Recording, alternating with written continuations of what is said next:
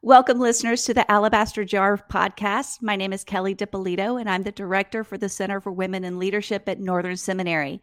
Today, we have the honor of having as our guest Andrea Coli with Lead Bold, a ministry who has been doing conferences in the Bay Area, but who is about to embark this week on their first conference in the Midwest. And Chicago gets the honor of being the host city for the next conference. Andrea, tell me a little bit about Lead Bold and where I can sign up. Hey, Kelly. Hello, all Alabaster Jar listeners. Yes, it is not too late to sign up. In fact, we are kicking off our Chicagoland conference tomorrow with Northern Seminary in partnership with our pre conference, our main conference happening then on Thursday and Friday. You can find all this information as well as ticket information on our website, www.leadingbold.org. We would love to see you there. There is still room for you, and I trust that God has something for you when you join us.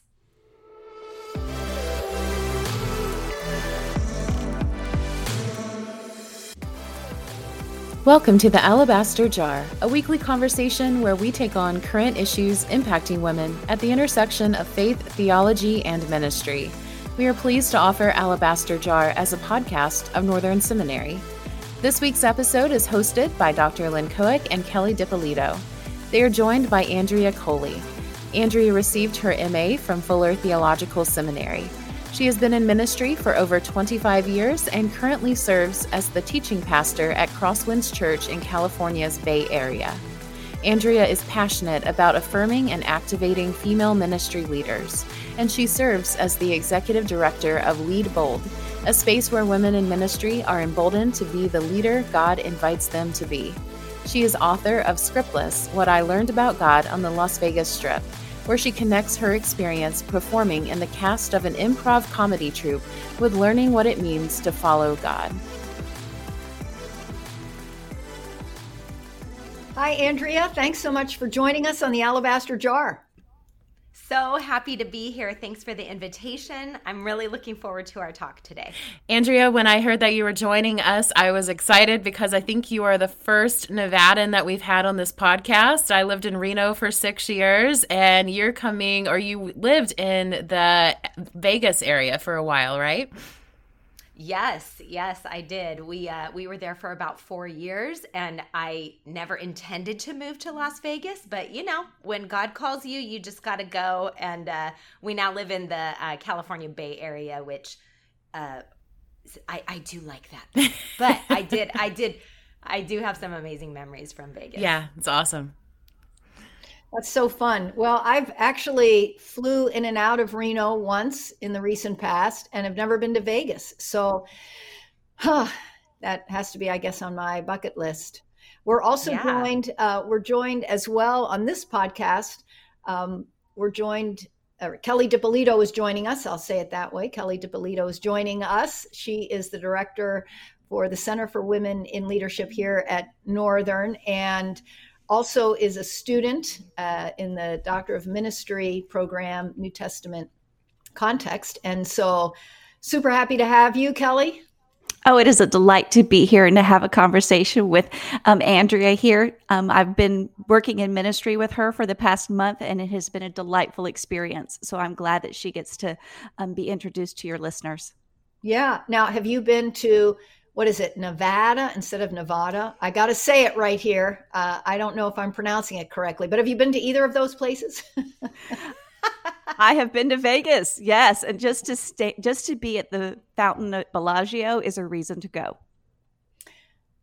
Well, clearly, I'm I'm really I'm missing out. So now I feel kind of like I gotta I gotta make make a trek to Vegas. A New Testament scholar girls trip to Vegas. That sounds like the kind of trip I want to be on. and we are not going to pursue that uh, on this podcast right now. That feels like you know that what comes to mind is the phrase "What happens in Vegas stays in Vegas." so, I don't know. I was a farm girl, you know, raised in South Central Pennsylvania, so Vegas seemed far, far away but it is pertinent for what we're going to talk about, Andrea, because you've got really a typical CV. You did improv for a couple of years, and you got your MA in theology and you've worked on church staff, right? So that's that's kind of a a yeah. normal pathway. Yeah. Very typical, typical stream of events for a woman in ministry. exactly. Exactly. And you have a great book called Script Scriptless. So one word, scriptless. And in that book, you bring together the your improv experience and then your life in the church, as well as filling it out with the deep theology that that you gained in your um, in your education there and getting your MA. I'd love to just walk through the book that helps us really uh, develop what is your passion, which is faithfulness uh, in Christ. So, bef- as we start up, could you just tell us what improv is? I, I confess that I thought I knew what it was, but it's actually a really complex thing. So, could you tell us a little bit about what improv is? Yes. Well, in its most simplest form, it's making stuff up. Uh, and it's so more like teaching. Form. Okay, I got it. Then. Yeah, like you know what? Yeah, That's one of the things they say about improvisation is that it certainly happens on the stage, but it happens in all of our lives. You know, we're we're always improvising, problem solving on the fly, all of that. But with when it is a um, a performance craft of improvisation, what you're doing is you are creating scenes and contexts that you did not plan, you didn't memorize lines, um, and typically you're incorporating um, an on the spot suggestion from your audience. And so it's a really unique craft that uh, is hard, but is also easier than you think. I, I would say one thing that is very true of improv as well is that it's very ensemble based sometimes when I go to speak somewhere, they introduce me as a comedian and I'm like, so clarify, I, I didn't do stand up. That's like you're on your own, it's all you. But improv is ensemble. So um, it's just such a beautiful model of working together in the riskiest, most unplanned setting with pretty high stakes because you're performing. Um, well, it doesn't sound fun, fun though. At, at one level, sorry to interrupt, but it just sort of. I'm so glad you said it's risky and it's you know, and it's like, yeah, it's like how many mistakes can I make publicly in a half hour's time? You know, that's sort of the would have been my definition of improv. So, right. Well, there are a lot of mistakes, but here's the difference: is the the mistakes don't really matter. The mistakes are received; they're not judged. Uh, you move on. You don't dwell on them, and ultimately again, there's so many spiritual analogies. Ultimately, the you and the rest of your ensemble turn those mistakes into good things. So yeah. it's it's it is risky, but there's so much trust and safety in it as well. Well, and that's what you develop, I think, so well in this book. Um, and so I've got a couple of questions for you from from the book. You talk about in one of your chapters, you talk about the power of yes and how in improv you can't say no and can you just uh, uh, fill out for us what what you mean by that? That you can't say no, and um, in in the chapter also you tie that in with how it might affect our relationship with God. So if you could kind of talk about both those things there are guidelines, I guess, tenets of improvisation that you learn when you're learning it. And one of the big, big ones is yes. Everything is yes. You can't deny, you can't say no. Um, and so everything you do is kind of with that in mind. And what that means is that you're receiving from your teammates everything that they give you. You don't get the chance to evaluate whether you like it or not, or whether you think it's a good idea all you're saying in your mind is like yes yes yes. So if um, if lynn you and i go into a scene together and i start talking to you um, like we're both zombies on halloween night then yes that is what we are. And so you say yes to that and you build into that same scene. And and of course if you denied it and if I started talking to you like we're both zombies and you said, What are you talking about? We're just at Target right now blah blah blah. That doesn't help the scene right? And that's you denying it. And it's you saying my idea is better than this gift that you're giving me of your idea. So for you know we do, I, I i guess i hear a lot too in in the world of faith this idea of yes saying yes to god. And certainly there's also conversation about saying a wise no, not to God, but to the people who are, you know, kind of demanding things from us. But when it comes to our mindset with what God asks us to do, I think every leader, every person who is trying to pursue living into the life God's inviting them to must have that foundation of yes, even when they think they have a better idea, they don't understand, it doesn't make sense. Um, it's such a good and healthy starting place. And so that is how it is in improv. And I think most of us, I hope, would strive for it to be that way in our faith as well.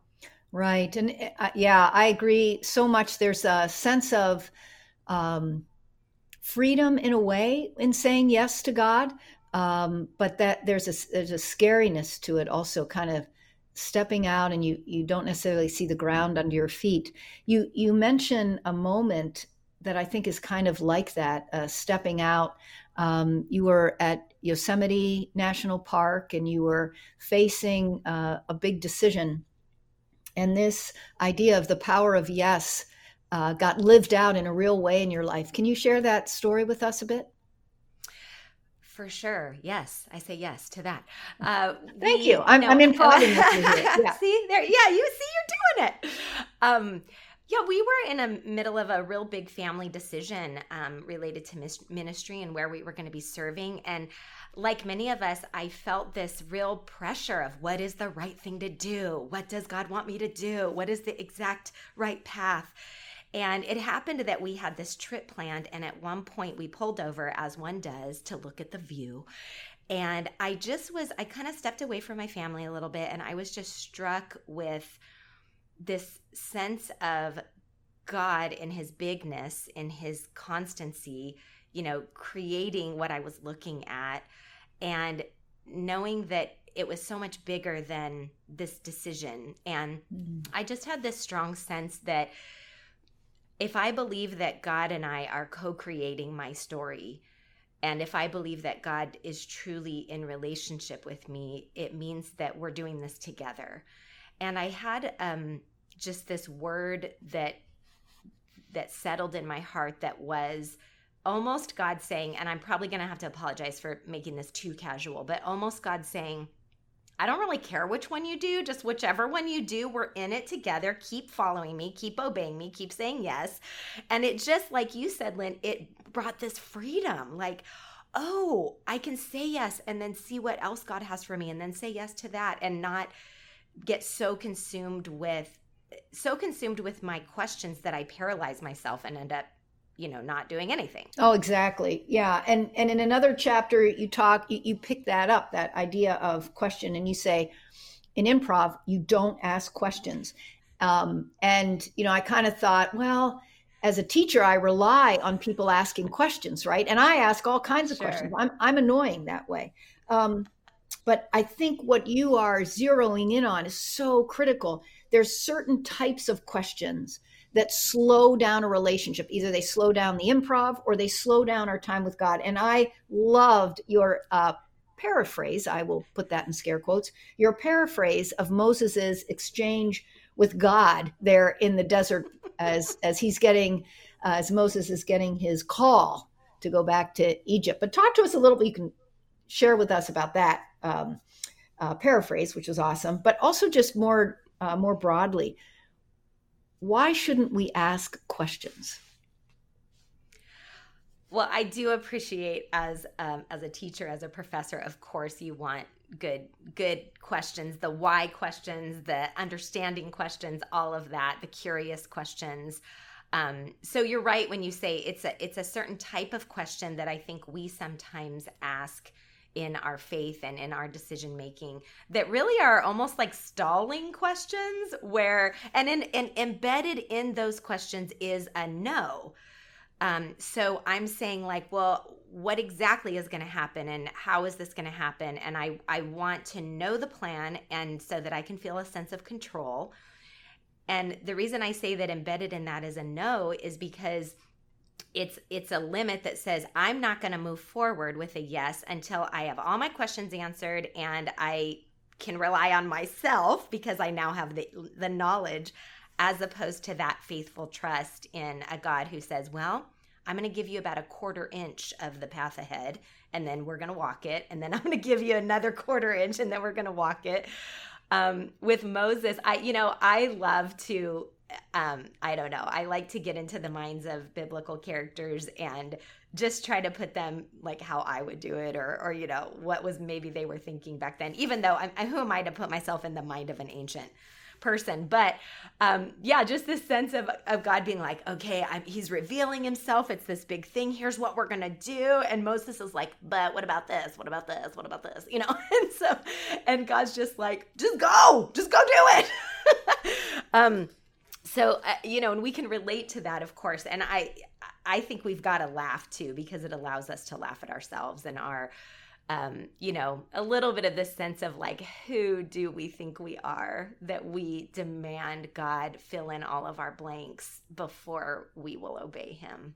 Oh, so true. So true. And as we're coming into um, the Christmas season, I think of the beginning of Luke, and there are also uh, some questions that are asked there by John the Baptist father and you know how how can this how can this be that my wife uh, and I are going to have a child? She's old, which is you know one of the reasons I think that the um, the man was silenced. Um, that that was punishment for mentioning in public the age of his wife, um, and that should just be a lesson for all but also just that how is how is this going to happen I, I love how you're saying it's almost like the stalling part it's almost like the I, i'm not really able to believe this, so I want to know more. And then you contrast that with Mary's response, which okay, may it be her question is is not one of challenging the faith, but uh, uh or doubting,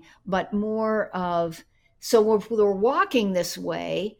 Uh, is there anything particular I need to do? Because in you know eighth grade health, I learned that I can't get pregnant from a toilet seat. So you know, just I, I want to walk, but the, but the posture is different, right? The one Mary yes. is stepping out, and Zachariah is uh, stiffening.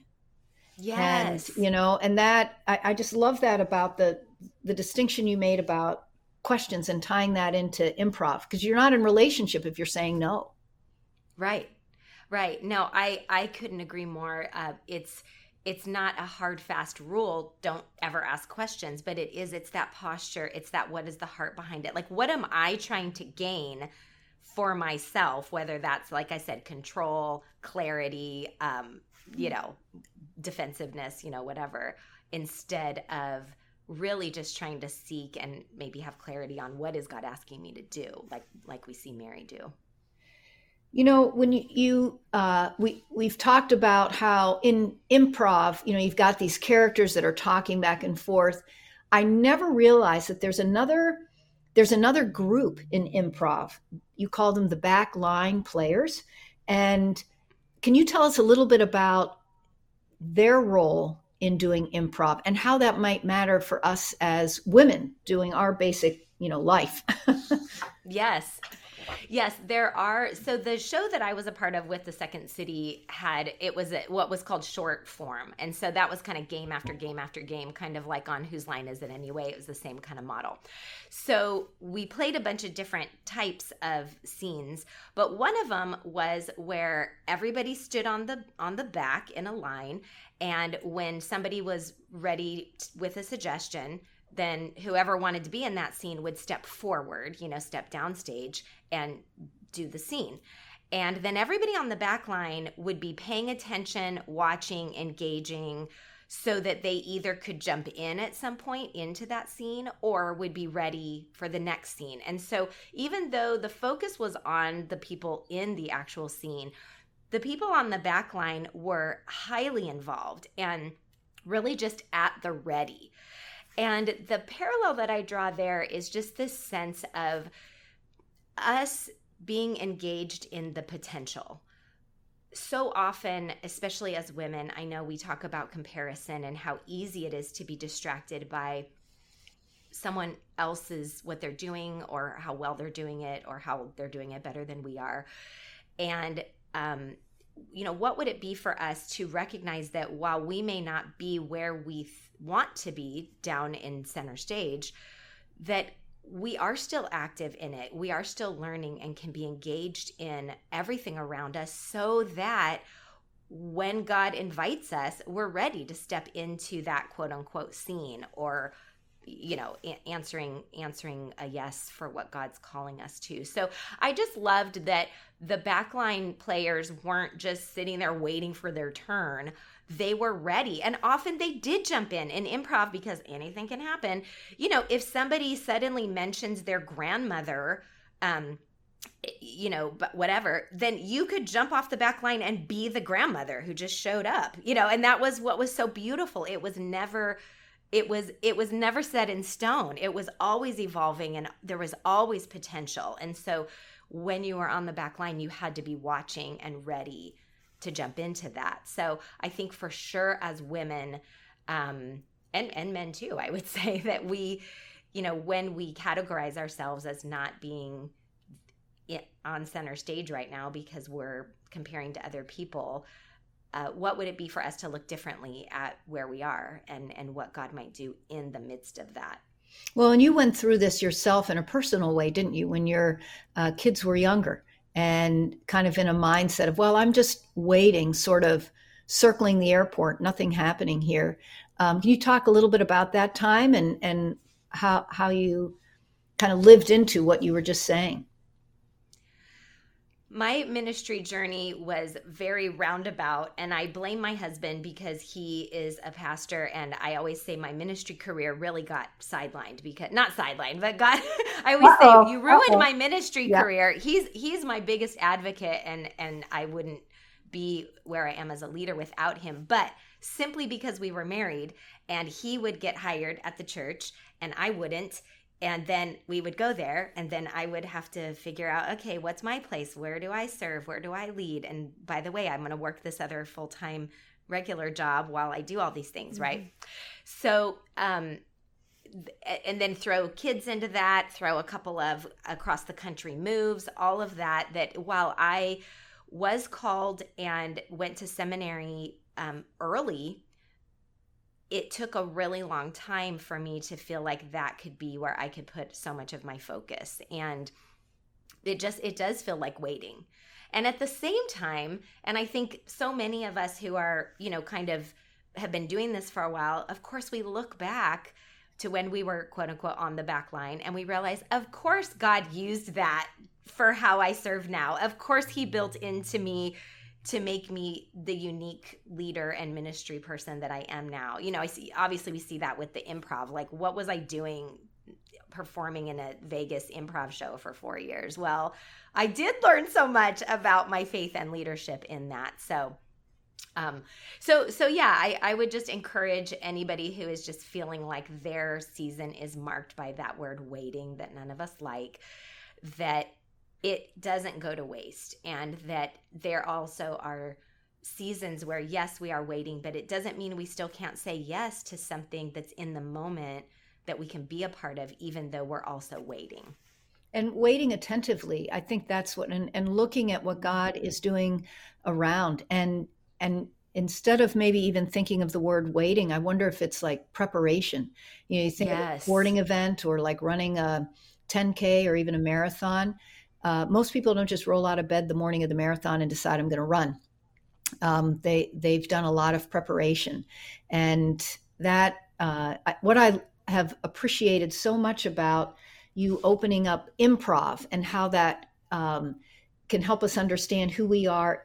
Improv is so much about relationship, right? Uh, they bring that out time and again, and the Christian life is relationship, you know, and and so it it really I, that's one of the gems of the book i think is taking something i would think as fairly unlikely i'm going to learn about god through improv and revealing how in fact it really does. One of the threads i would say uh, that i picked up through the book is embracing risk and being courageous which is uh, not some uh, not something or a mindset that women as a whole are encouraged to embrace compared to men.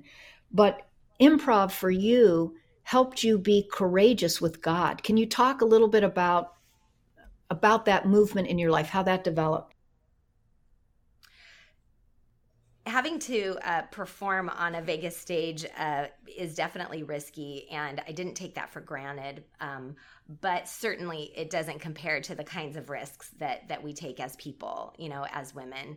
Um, I think sometimes we're risk averse as women, in particular, because we've worked so hard to find our place at the table, and sometimes feel that we have to prove we have to prove ourselves. We can't mess up. Um, and you know, all the layers are there. For if you're a woman, that's there. If you are a woman who is a woman of color, it's there at a whole additional level. If you are a woman, a woman of color and young, there's a whole other layer of all these things that are just feel like they're in our way. And we feel like if we mess up, not only if we mess up, but if we are not so good that somehow we're hurting the women that are coming after us and we're hurting our own opportunity. And that can be really paralyzing. And in a weird catch 22, getting in our head that way makes it more likely that we're not going to do our best, right?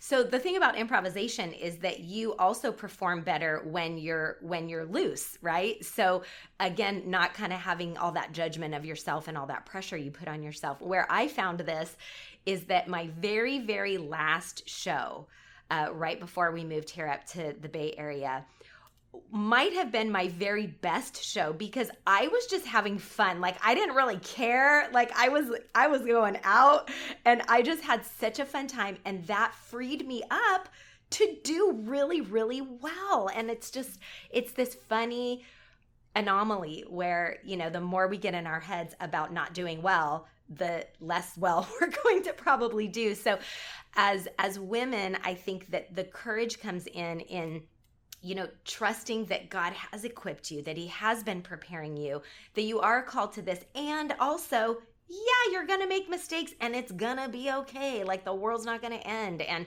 um, you know, just kind of holding that tension is something that I think we all just out of necessity have to do. But the more we can be aware of trying to hold it loose, I think will will be a win for us personally and just as we as we become advocates for other women and carve that path for them that follow.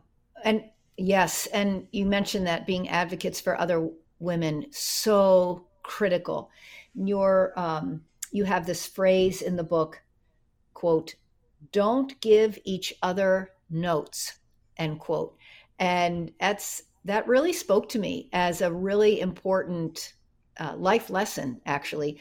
Can you tell us a little bit about what that phrase means or that, uh, yeah, that injunction means and why it really matters so much? in the theater world there's kind of this hierarchy of who is allowed to give each other feedback and notes right so in our world we as as equal improv players could not give each other notes or corrections it only could come from the director and as I think about that in life, you know, I, and I, I need to learn this lesson better. It's good that we're talking about it so I can keep bring that back to the forefront for myself. But, you know, I got a lot of opinions about how you should do something and how it should be done and you know all this. And um I think in particular in our world right now that is so so divided and divisive and people are so easily offended um, sometimes in all the wrong ways. We are so quick to criticize other people and tell them how they're doing it wrong. And I just think there's there's not there shouldn't be a lot of room for that. Um, and and when it comes to our faith, um, you know, I grew up in a pretty particular tradition. I did not grow up in a family of faith, but I grew up at, in a Christian school, and I simply wasn't exposed to other other Christian traditions or other religious traditions. And so I found myself very judgmental about, um, well, if you don't do church like this, then you're probably doing it wrong. Or if you don't have this theology about God, then you're not right.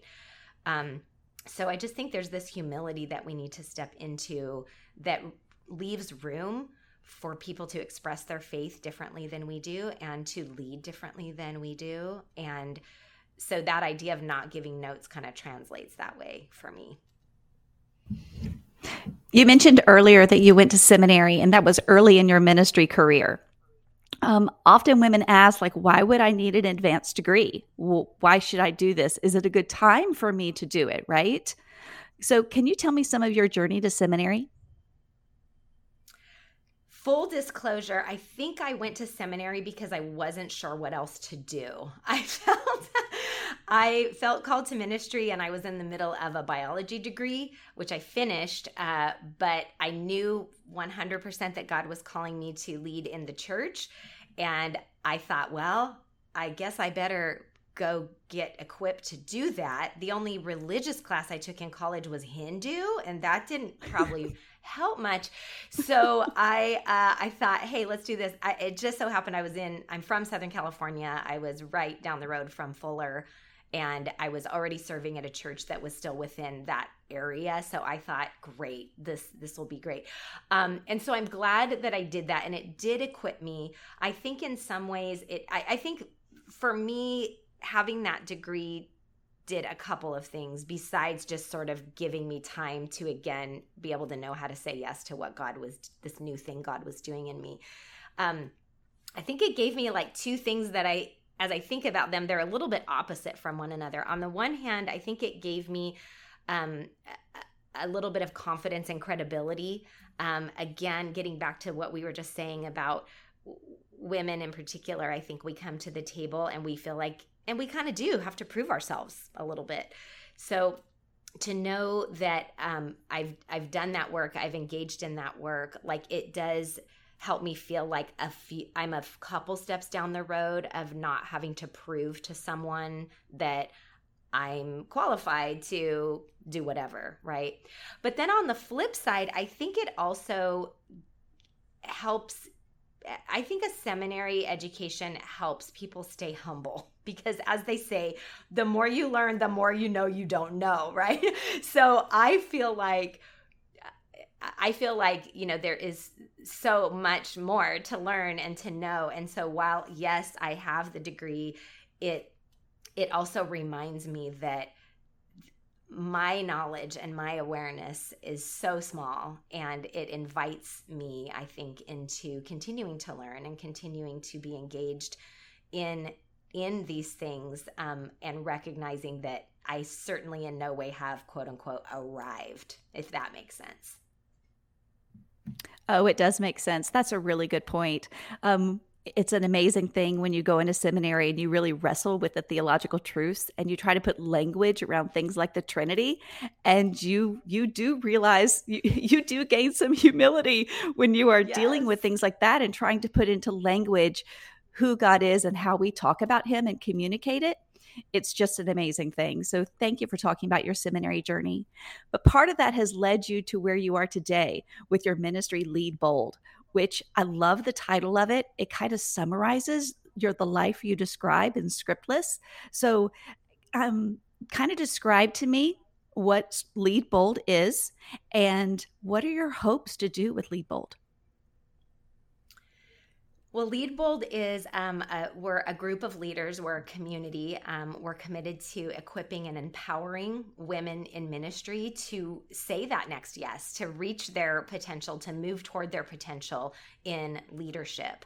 And we're a pretty young organization, actually. Where we've done uh, four conferences uh, so far, and we've done some cohorts, and we've done another, uh, other things where we're really just trying to build into women who are leading in ministry, whether that's in the church, um, in a different missional organization, in academia. Um, and the the the heart behind it really is that I found as a pastor and as I talked with a couple of other pastors as well who are women that this space didn't really exist. This space that was just for us because even though we can all have very different backgrounds and ministry journeys, we do have certain things in common simply because we are women called to ministry. Um, it's part of why I love so much what you guys are doing at the Center for Women in Leadership is this just laser focus on how can we really pay attention to this whole segment of people who are actively called to ministry and yet don't always have the support or resources um, and and that's a big task obviously and we know at lead bold we're not answering all of it but we're committed to making space for women who are the ones pouring out all the time to have a place where they get poured into, where they can connect with each other. Again, getting back to that table analogy, you might be at the table but maybe you're the only woman at the table. And we know from from all the articles that we've read that it it impacts the dynamic when you're the only woman at the table and it impacts and hinders what you'll say because you're the only woman at the table even in the most safe accepting environment. Um, all that to say sometimes eh, because you're busy too you don't have time to look up and make other friends and go you know go find where are my people? So this is a place where you can find your people and we just really try to curate that experience so that you can be poured into and that you can connect with other women. And of course, I'm particularly excited about doing that over in Chicagoland here real soon. Yes, in fact, um, when this podcast airs the following day, I will meet you in person um, at the uh, Chicago version of Lead Bold, where we're also having Northern Seminary myself and, and my colleague Ingrid Faro, a professor of Old Testament, will be doing a workshop um, to help women imagine themselves uh, at seminary. So it's so exciting. I couldn't be happier about the, the, fact that you're coming. And yes, I'm so excited to meet you in real life. Uh, but uh, to uh, to have that really accessible experience for women to see what it's like and then for them to decide on their own like what would that education look like for me kelly i know that your journey to and through seminary looked a lot different than mine mm-hmm. and um, you know i just i i love the fact that we're creating this this platform where women can engage in the learning, which is amazing and valuable, and also can be exploring. What would that look like for me to to pursue a degree or to or simply to continue learning in a more Andrea, I love the way, way, you encourage women both to be in ministry but also to really um, bring forward all of their gifts and it's it's a really special thing the space that you're creating and that the center for women in leadership is creating to um, encourage those to encourage each other for us to be our friends in ministry so that we're at the table that we're not lonely mm-hmm. yeah that we can that we can cheerlead each other and celebrate each other's victories instead of you know being jealous or wishing that it was us on that main stage like we talked about and saying there is room and we all have our different things that we bring. And so I'm so eager and thankful to be, you know, in partnership with what you guys are doing and anything we can do to empower women to say that next yes makes me excited for the kingdom. Well, this has been a very exciting conversation from my standpoint. Thank you, Andrea, for joining us on the Alabaster Jar. A shout out to Lead Bold as an organization and encourage our listeners to sign up I know Serene will be able to post stuff as she does on the website, the show notes, all that stuff. But it's Lead Bold, and uh, people can look that up as well. And and I would encourage people to read your book Scriptless. It's one word, but I I have trouble. I don't want to say it too fast so that people miss what I'm saying. It's a fabulous read. That's a real uh, encouragement and a way to grow in in your walk with the Lord. It was very uh, freeing and inspiring to me. So I'm so glad you wrote it, uh, Andrea, and thank you so much for joining us here on the Alabaster Jar. Thank you so much for having me. What a great and fun conversation.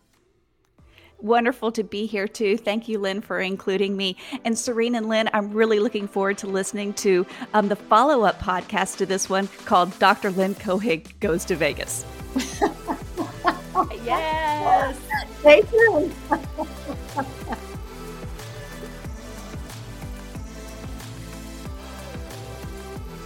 If you enjoyed our conversation with Andrea Coli, check the episode description for links to register for the Lead Bold Conference and to purchase a copy of Scriptless What I Learned About God on the Las Vegas Strip. We release new episodes weekly, so join us here again next Tuesday for another episode of The Alabaster Jar.